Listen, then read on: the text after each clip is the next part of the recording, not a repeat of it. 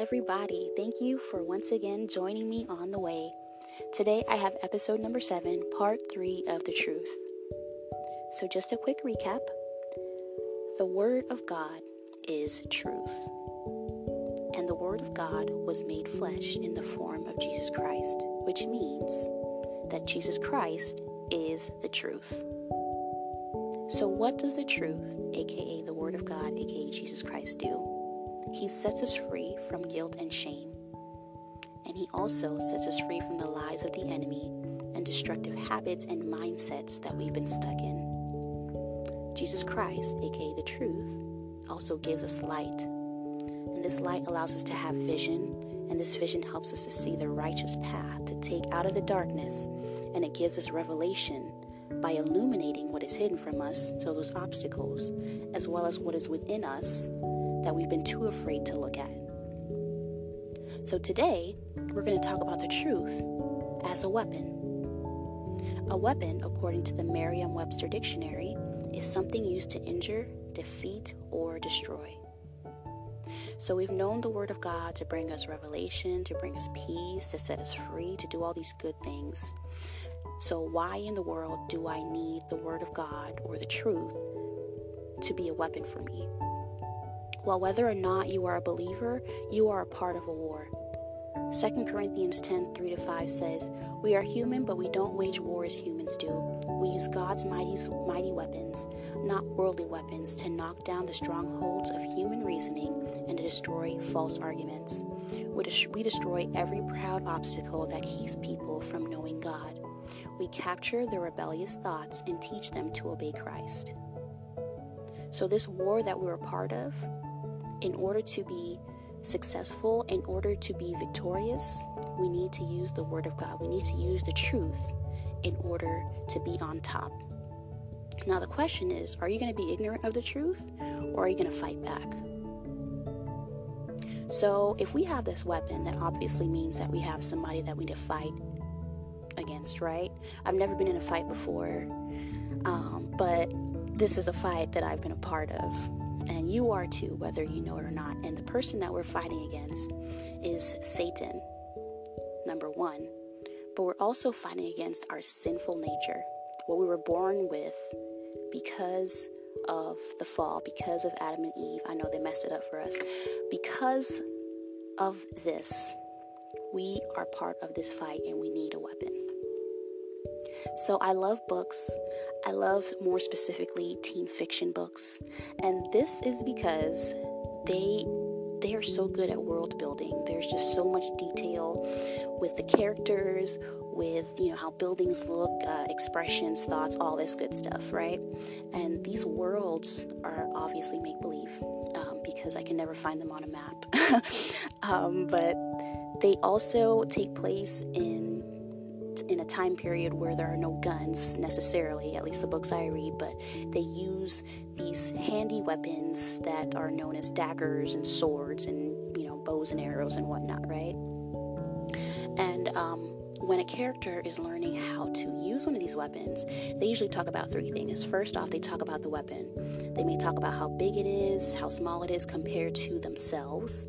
Um, maybe, you know, maybe a, a sword is a, a, little bit too long for a woman as opposed to a man who has the muscle mass to hold it. They usually talk about number two, their lack of knowledge for of sword play. So uh, apparently, when you use a sword, there's a rhythm, right? Um, I didn't know that because I've never used a sword, and I'm sure many of you haven't.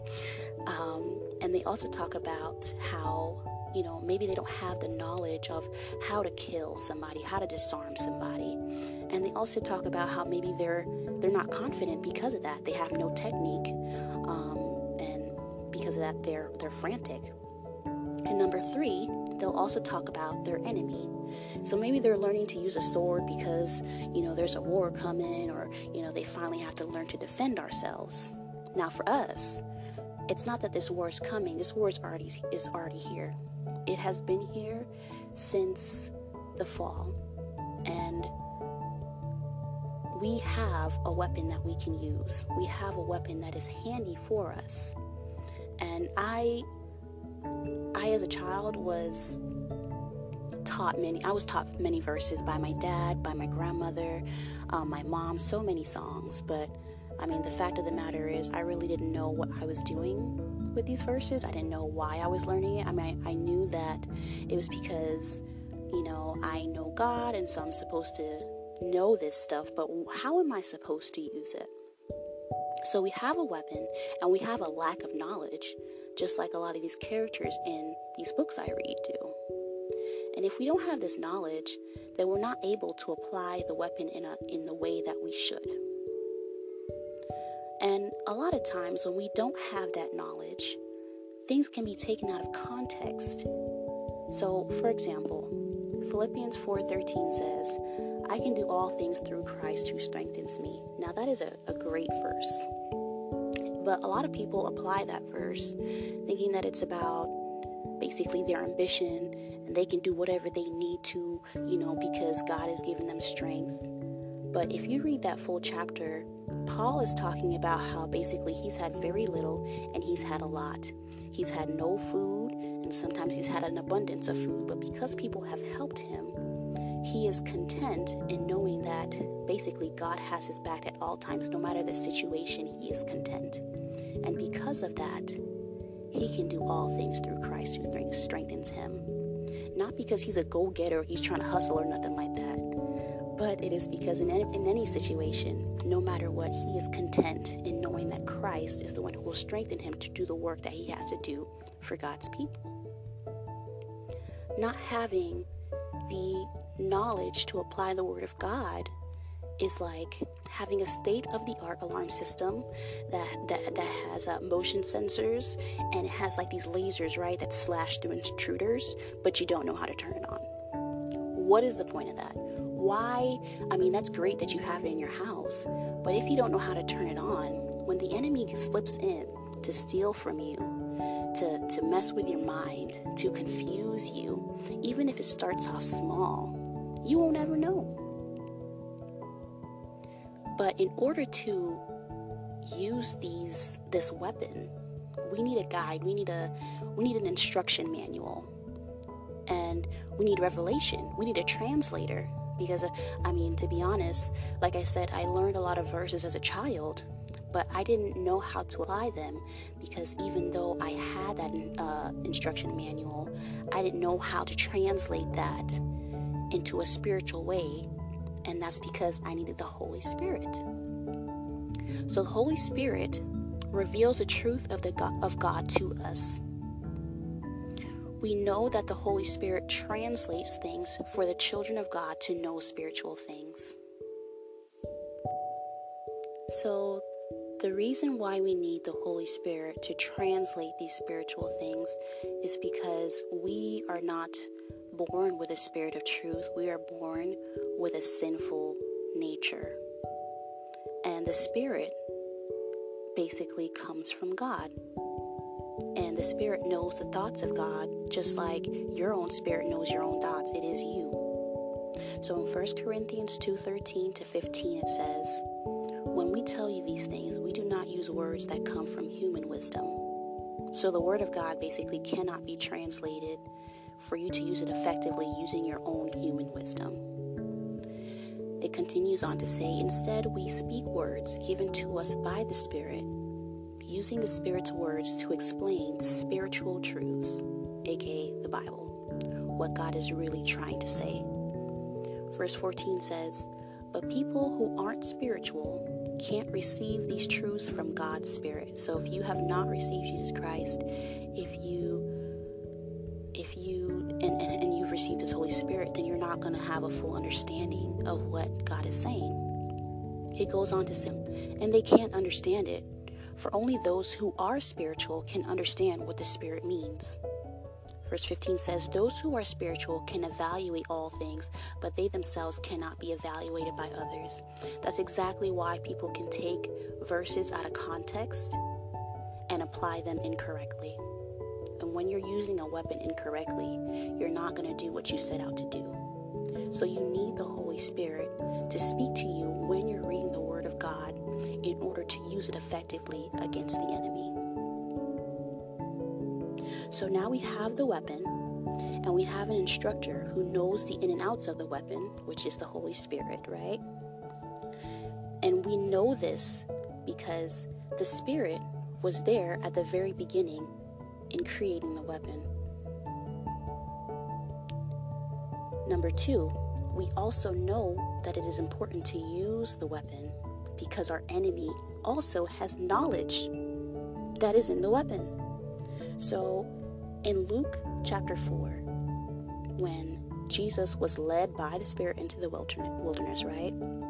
The devil knew the word of God and tried to use it to pervert, which basically means to twist, misdirect, misuse, or distort Jesus to fall into temptation. So, if you have this weapon and you're not using it correctly, but somebody else does, they can use it against you, right? You ever watch those like um I guess I can't I can't think of a specific movie right now, but it's like, you know, the lady she holds up a gun or a man, whoever it is, and they act like they're gonna shoot somebody, but they have like no wrist strength and they don't know they're supposed to hold it with two hands, and then they like take they like disarm them with the, with the gun. It's the same thing. That's the same thing the devil does.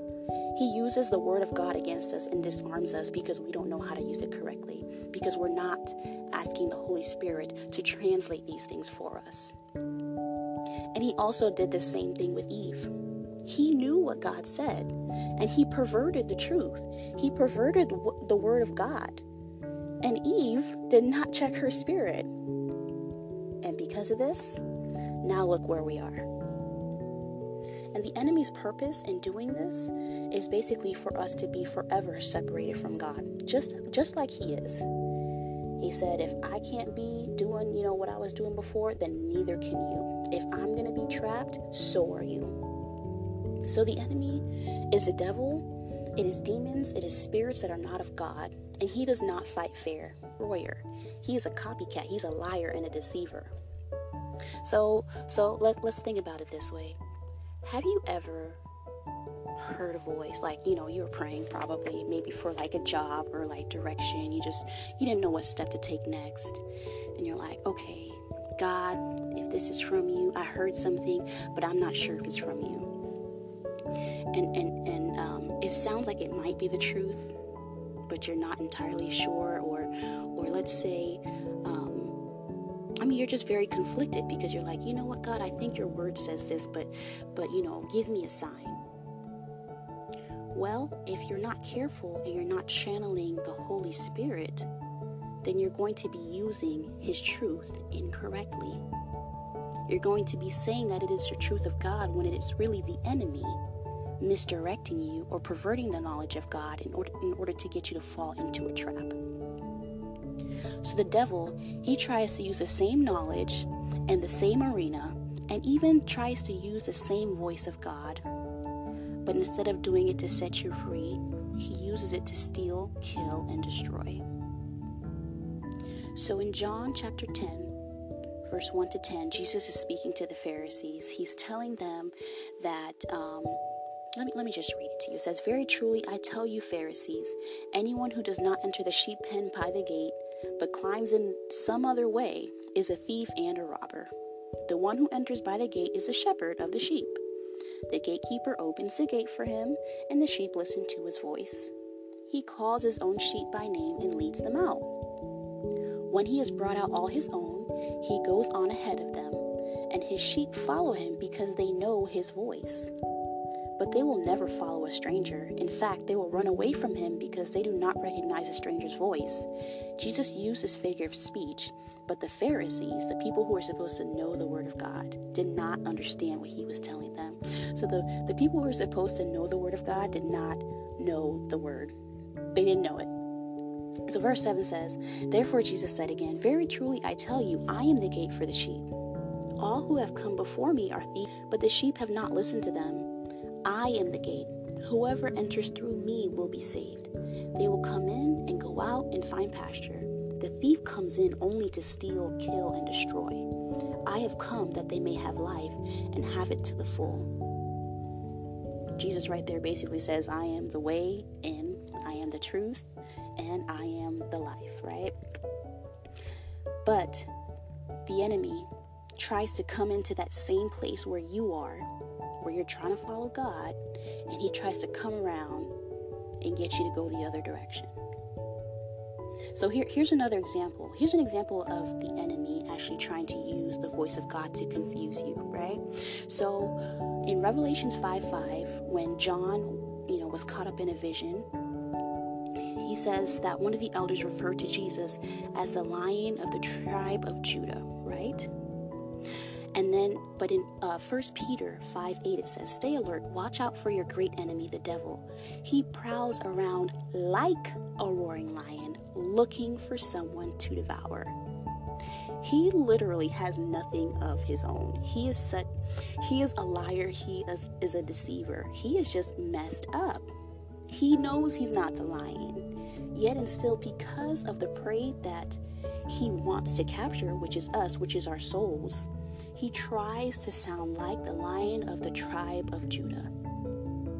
But the difference between you and the devil should be that you not only have the knowledge, but you also have the Spirit of God, which guides you into the truth of what, what God really says, of what He meant in His Word, and also what His voice sounds like. But you have to be familiar with your weapon. If you only pick up your weapon when it's time to fight, do you really know how to use it? You don't, your wrist is going to hurt. Or how about this? Your soul is going to be hurt.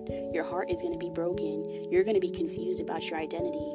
But you can use the Word of God to remove all of this confusion. That is what the truth does. So, I love machetes. I cannot tell you why, but I love machetes and I want one so bad, but my husband won't let me have one. But, anyways, when we go for walks, right, I imagine myself using a machete to run into the forest and like carve a path for some reason. and machetes, they don't discern between a tree branch, a fern, a vine, or really tall grass. But the Word of God can do all of that and The Word of God cuts to the truth.